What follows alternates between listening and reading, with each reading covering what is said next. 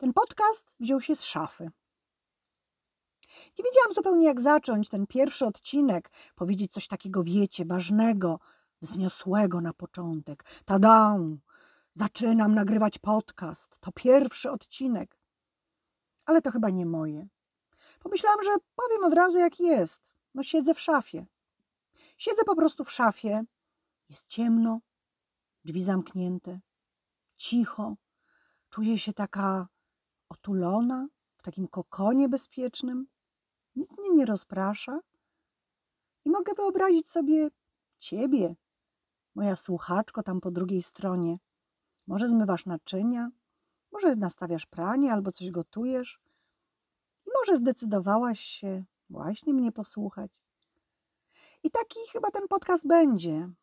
Taki normalny. Taki o tym, co ważne i co nieważne, co głupie i mądre. No i o tym, jak siedzę w szafie. Skąd się to wzięło? Ja już mam swój, swój fanpage, na którym jest sporo osób, no i używam tego określenia, to takie moje hasło, grzeczna już byłaś albo grzeczna już byłam. Ale dlaczego w ogóle przyszło mi do głowy, żeby nagrywać podcast? Zaczęło się od tego, że nagrywałam kurs audio, grzeczna już byłaś. I ktoś mi podpowiedział, że najlepszy dźwięk jest jak się siedzi w szafie. No bo wtedy robi się taka komora, nigdzie się ten dźwięk nie odbija, są ciuchy, więc nie ma echa, pogłosu. No i ja tak zaczęłam nagrywać, a ponieważ do kursu było aż 30 nagrań, bo to jest kurs 30 dni, 30 kroków, to zaczęłam siadywać sobie w tej szafie. No i wiecie, bardzo mi się spodobało, bo takie odcięcie od świata, od bodźców, którymi no, jesteśmy bombardowane na każdym kroku, jest czymś takim, nie wiem nawet jak to nazwać. Tak jakbym była sama na całej planecie.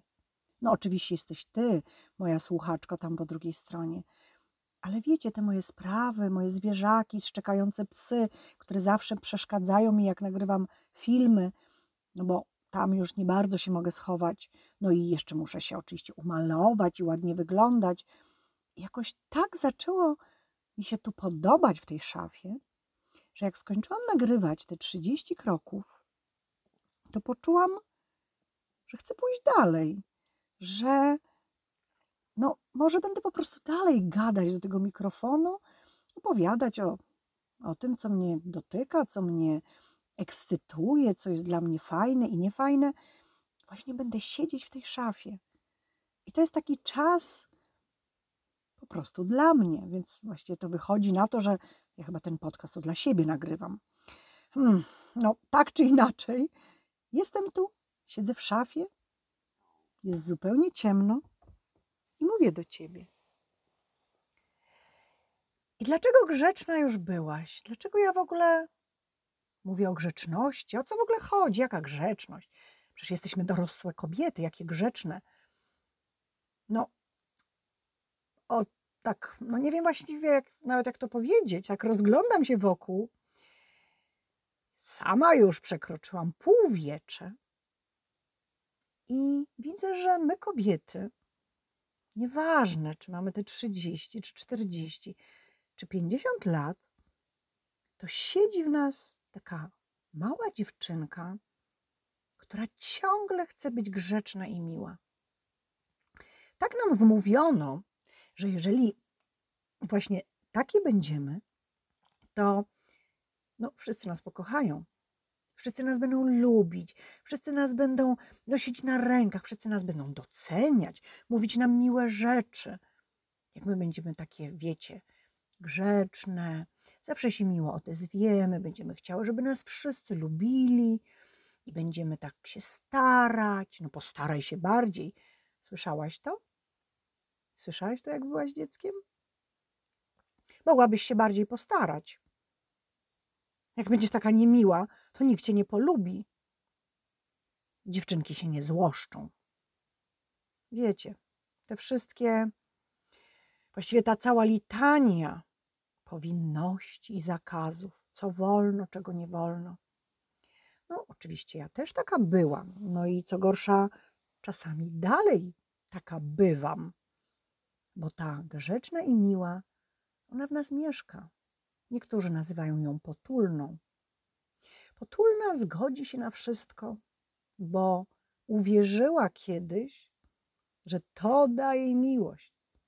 To daje jej rycerza, królewicza na białym koniu i szczęśliwe życie. No cóż, ja już mam dwa małżeństwa za sobą i no, nie wiem, czy jest to jakiś mm, miarodajny, jakaś miarodajna ilość mężów, która pozwala mi powiedzieć, że to nie działa. Ale u mnie nie zadziałało. A nawet powiem więcej, ponieważ pracuję z kobietami, mam ich bardzo dużo na sesjach indywidualnych, na sesjach grupowych, prowadzę różne grupy wsparcia i robię to już od paru lat, no to jakoś hmm, nie słyszałam, żeby którejkolwiek dało to szczęście.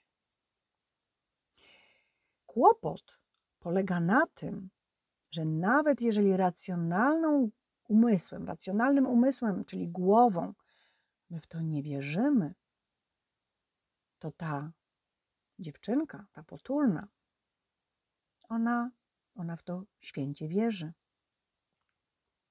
I to ona się nie odezwie na zebraniu w firmie, mimo że ktoś gada totalne głupoty i nie powie: Boże, człowieku, puknij się w głowę. Co ty wygadujesz?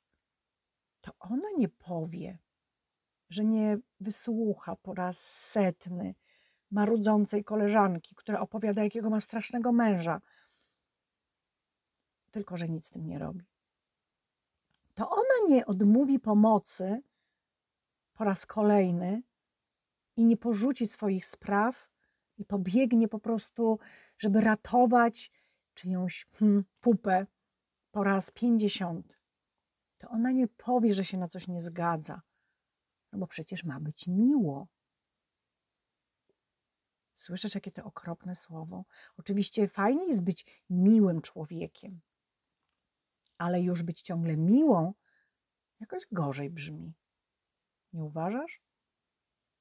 No bo my właśnie takie jesteśmy miłe, bo my chcemy, żeby nas wszyscy lubili. No, pewnie znasz to powiedzenie, że nie jesteśmy zupą pomidorową, żeby nas wszyscy lubili. No i generalnie jest to chyba niemożliwe. Bo teraz pomyśl sobie, czy, czy ten wujek, który ma takie paskudne, seksistowskie poglądy, że, tak, że kobieta to tylko jest do łóżka, do sprzątania, do rodzenia dzieci i do gotowania. Czy taki wujek na przykład, on będzie cię lubił, jak będzie, będziesz robiła karierę? W korporacji zostawisz dzieci, poślesz do przedszkola? Czy on będzie cię lubił? Nie, nie, on cię pouczy. On cię przecież pouczy, jaka masz być. A czy ta ciocia, która przez całe życie niesie swój krzyż i jest z mężem alkoholikiem, czy ona będzie cię lubić, skoro ty, ola Boga, miałaś tę czelność i się rozwiodłaś? No właśnie. My wiemy oczywiście, że to jest niemożliwe, żeby nas wszyscy lubili, ale ta mała, grzeczna, potulna dziewczynka będzie w takich najgorszych momentach z nas wyłazić, no i jednak się starać. Pamiętając to hasło, no ale postaraj się bardziej, postaraj się bardziej, żeby on cię chciał, postaraj się bardziej, żeby cię lubił. No jak będziesz taka niemiła, to on pójdzie w miasto i tam inna mu, no, da to wszystko, czego ty mu nie dajesz. Jak będziesz taka niemiła, będziesz pyskować pracy, to nie dostaniesz podwyżki. No dziwne tylko, że ten kolega z tego drugiego działu, który zawsze ma coś do powiedzenia, i on nie ma problemu z tym, żeby go wszyscy lubili, zawsze mówi to, co myśli, i to hmm, jakoś on awansuje. No więc ten te, ta, ta mądrość, że mamy być takie grzeczne i miłe, i wtedy wszystko będzie cudownie, troszkę się kłóci z rzeczywistością. Troszkę prowadzi nas na manowce. Ale i tak w momentach trudnych, że ktoś, wiecie, skrzywi usteczka takie w grymasie niezadowolenia, partner krzywo spojrzy, to my i tak się kulimy, jak ta mała dziewczynka. I myślimy sobie, Boże, może ja znowu coś źle zrobiłam, może ja znowu coś źle powiedziałam, może, może jej będzie przykro. Może jak ja powiem, że mi się to nie podoba, to będzie jej przykro? No i tak żyjemy. 30, 40, 50 lat. I można o nas powiedzieć to, że jesteśmy miłe. To ci dopiero komplement. Pamiętam, jak poszłam wiele lat temu na moją pierwszą taką grupową terapię u Kasi Miller. I siedziałam tam z otwartą buzią wręcz. Po prostu byłam w totalnym szoku. Co te dziewczyny mówią? Ale jak to? To nie chodzi o to, żeby ten partner się zmienił? One coś mówiły o świadomości, o rozumieniu swojego wkładu w daną sytuację i takie tam różne rzeczy. Ja sobie myślałam, Boże, ja w ogóle nie wiedziałam, o czym one mówią. I tak się uśmiechałam i tak, no, taka miła byłam. I pamiętam, jak Kasia Miller mi tak spojrzała na mnie prosto w oczy, tak jak to ona potrafi, i powiedziała do mnie: No, to ty, Asiu, to jesteś taka miła. Boże, jak mnie to uderzyło, bo to wcale nie zabrzmiało jak komplement. Wcale, a wcale. I tak mi się dziwnie zrobiło. No jak to mam te ileś lat? Jedyne, co można o mnie powiedzieć, to to, że jestem miła? No właśnie. Bo wiesz, miła oznacza taką, która dopasowuje się do innych, która szczytaj, szczytuje już z ich warg wręcz każde życzenie, każdą prośbę. I w związku z tym, i to jest chyba najtrudniejsze, ona nie wie, kim jest. No i ja właśnie wtedy nie wiedziałam, kim jestem. Bo tak strasznie chciałam, żeby obie teściowe mnie lubiły. Cała rodzina, która spędzała u mnie wszystkie święta, żeby, żeby było tak ładnie, żeby mnie pochwalili, że ten stół jest tak pięknie nakryty i piękne dekoracje i ileś potraw, a choinka to już w ogóle taka jak z żurnala albo ze sklepu. Taka wiecie, ze sklepu, w którym są piękne przedmioty do wystroju naszego domu. I miało być tak wszystko cudownie, żeby wszyscy byli zadowoleni. No.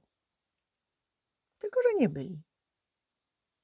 No bo zawsze coś w tej rybie było nie tak, tym torcie było coś nie tak, a w ogóle tych tutaj za dużo jest na stole tych dekoracji. No gdzie ja mam te talerze postawić? Wiecznie tego nastawiasz tyle tutaj. No to sprzątałam troszkę te dekoracje, żeby troszkę więcej miejsca było i żeby wszyscy byli zadowoleni. No i no i właśnie, jak ta Kasia powiedziała mi, że jestem taka miła, to ja jeszcze na początku do końca nie rozumiałam, o co chodzi, ale już czułam, że to nie jest komplement. Bo miła nie wie, kim jest. Miła dostosowuje się do ludzi, z którymi jest. Jest taka, jak oni sobie życzą. I tak się nas właśnie dziewczynki wychowuje. I potem mamy 40 lat i ktoś nas pyta, ale czego ty chcesz dla siebie? I widzę ten popłoch w oczach, który sama musiałam wtedy mieć. A, ale, ale jak to? Ja dla siebie? Ja dla siebie mam chcieć? No, mam męża, mam dzieci, mam rodzinę, dom. Nie, nie, nie. Czego chcesz dla siebie? Do czego woła cię może twoje serce, może twoja dusza? Jakie masz marzenia? Dziś widzę ten popłoch w oczach innych kobiet, gdy je o to pytam. I już wtedy wiem, że tam po drugiej stronie siedzi ta grzeczna i miła, która tak bardzo chce się przypodobać, postarać. I G z tego ma. Tylko jeszcze tego nie wie. Bo wiesz, co jej się wydaje? A może wiesz, co się tobie wydaje? Że jak postarasz się jeszcze bardziej, to już wtedy będzie cudownie. No to może jeszcze, no dobrze, te obiadki może nie wystarczą i te wyprasowane koszule, no to może jeszcze zacznę piec chleb, będę robiła koktajle, będę zdrowe potrawy gotować, żeby rodzina tak się zdrowo żywiła i żeby była zadowolona. No postaram się po prostu jeszcze bardziej. No, zrobię coś, żeby te moje emocje, no tak te emocje wszystko psują. No bo ja znowu czasem się popłaczę, a on tak tego nie lubi. Albo nie daj Boże się zezłoszczę w końcu, jak już po raz pięćdziesiąty o coś proszę w domu i nikt mnie nie słucha, no to w końcu się zezłoszczę. No, a potem mi tak wstyd. Jak ja mogłam? Jak ja mogłam tak krzyczeć? I jeszcze usłyszałam: Zobacz, jak ty wyglądasz. Jak wariatka. Cała czerwona jesteś. No i tak muszę się po prostu postarać jeszcze bardziej, żeby schować te wszystkie emocje. Nie daj Boże nie mówić, że ja czegoś chcę innego. No, wtedy będzie dobrze. No i właśnie tu jest ten kłopot. Ten kłopot, który, którego grzeczna i miła nie może na początku w ogóle zrozumieć.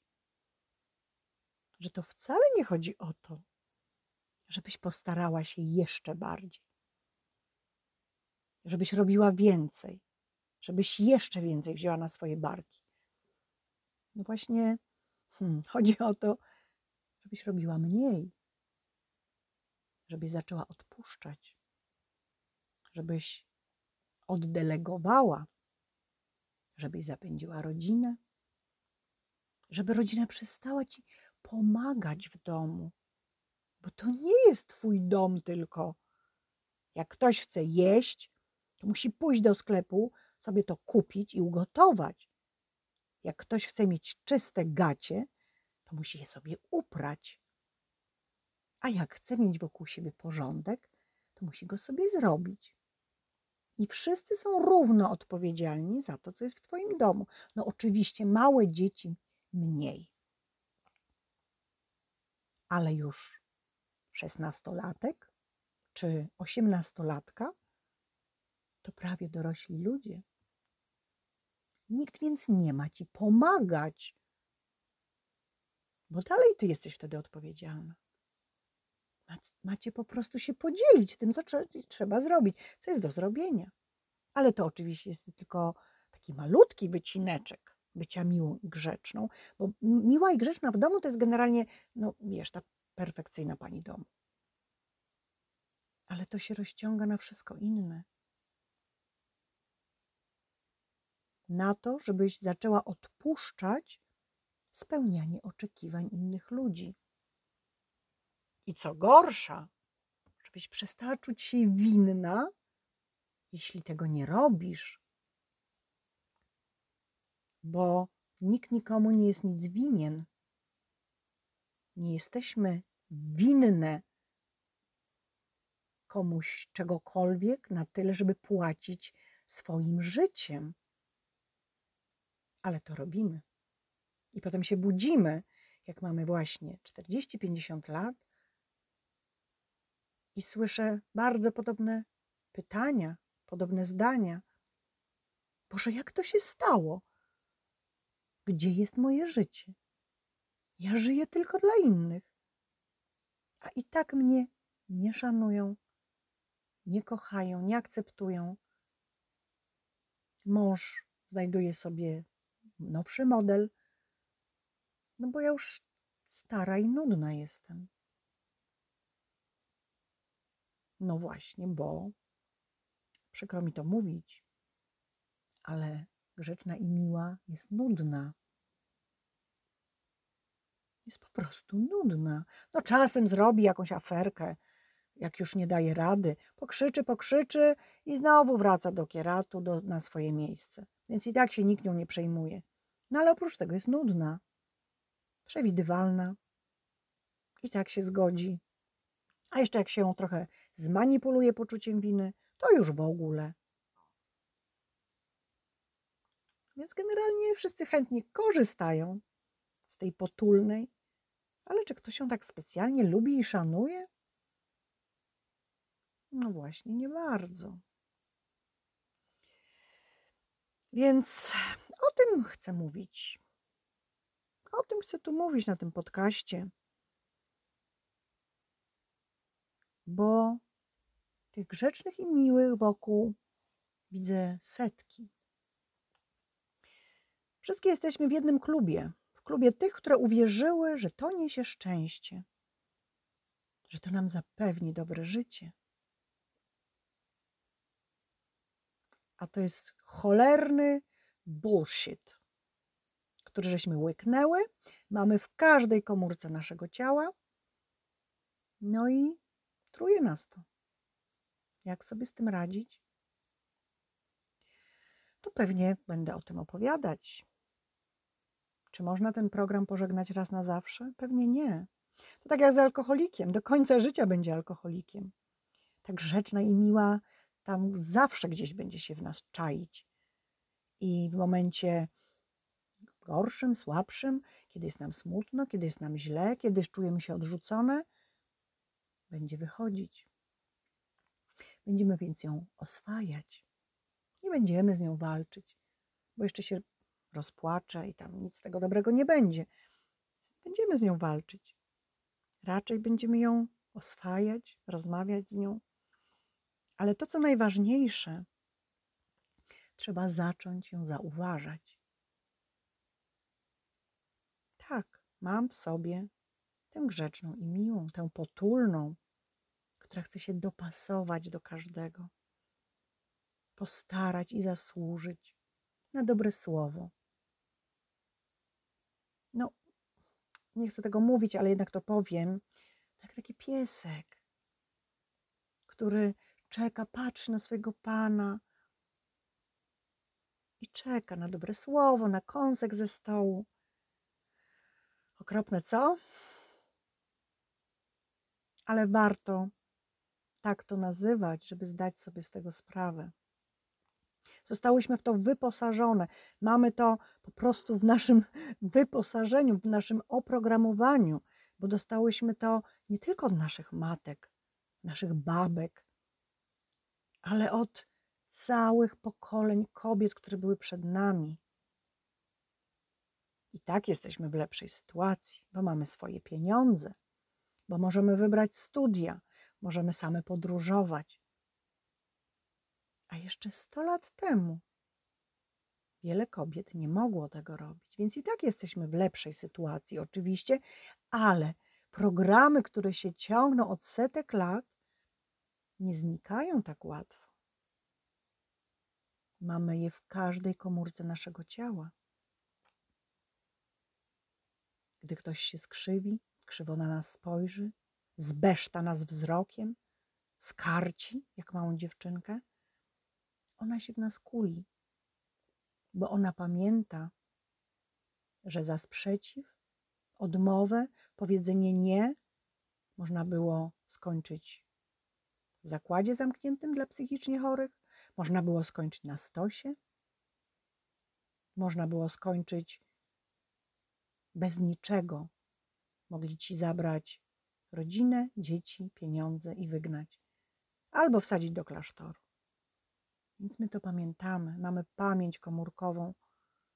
Dlatego to jest tak silne w nas.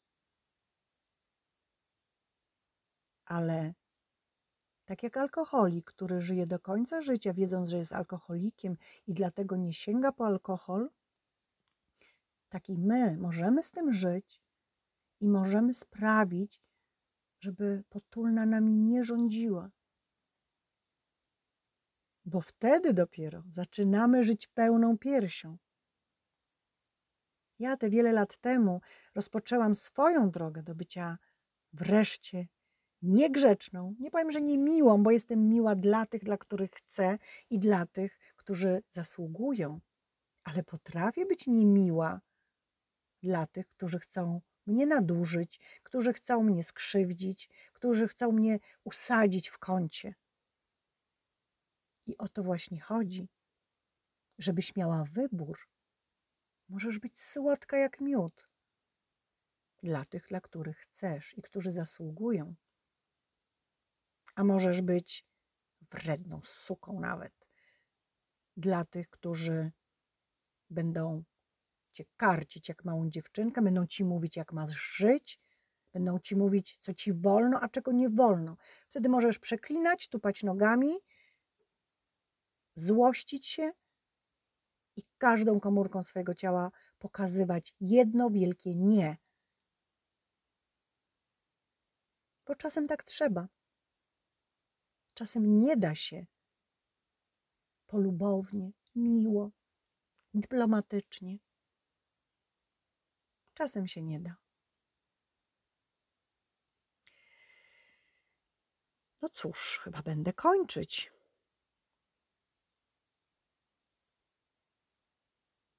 Nie wiem, co jeszcze bym mogła ważnego w tym pierwszym odcinku powiedzieć. Mam nadzieję, że Cię zachęciłam. A jeśli nie, to trudno. Może jeszcze kiedyś mnie posłuchasz.